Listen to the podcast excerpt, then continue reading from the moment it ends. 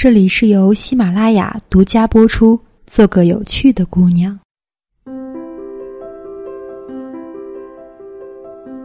亲爱的听众朋友们，大家晚上好，我是周公子。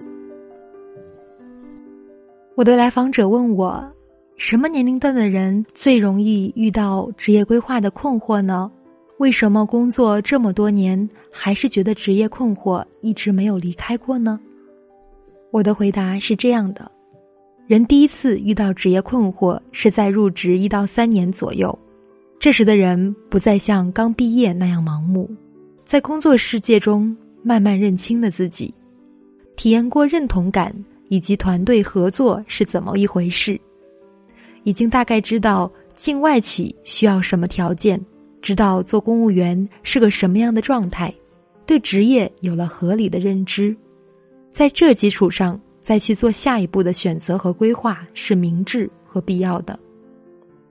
我们经常强调自由和游自的区别，自由就好比先熟悉水性，再学蛙泳、蝶泳等复杂的泳姿，直到有一天你已经不需要刻意的选择游泳的姿势，便可以灵活的转身和随心游弋了。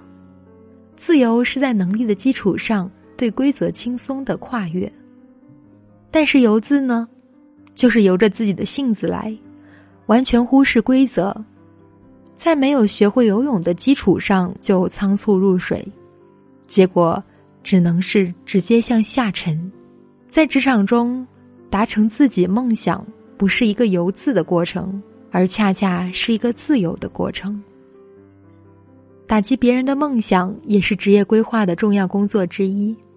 很多人是拖着梦想散步的，他们的梦想就像是一个大气球，只在别人问起的时候放出来看看，却从没有试着去了解过。我们要做的就是把气球打破，让他们去真实面对。有一个在建筑行业做造价师的女孩，梦想就是进入金融界，于是我告诉她。进入金融界需要五大条件，包括 MBA 出身等等，这些都完全不是那个女孩所具备的，所以她一下子就崩溃了。我安慰她说：“如果你爬楼的姿势不对，你是希望刚爬一米的时候就被踹下来呢，还是爬到五十米的时候掉下来？人们总是恐惧真相，而更喜欢幻觉。”你以为你很合适的一个职业，很可能是认知失调。就像耳音有问题的人是没办法学好口语的。所以想清楚自己需要什么，然后了解清楚你想要的需要什么条件去实现，然后去行动吧。如果您现在正处于迷茫的状态，不知道自己适合什么样的职业，正在为找不到合适的工作而发愁，内心有很强烈的空虚感。工作也没有激情，想学习又不知道该学些什么，自己的财务状况也非常糟糕，那么您就非常有必要做一份属于自己的生涯规划。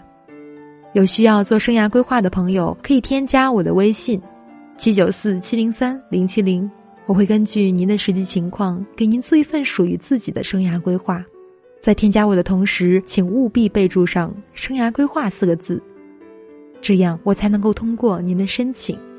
有喜欢本节目的朋友可以订阅我的节目，在节目更新的第一时间，你将会收到节目更新的提醒。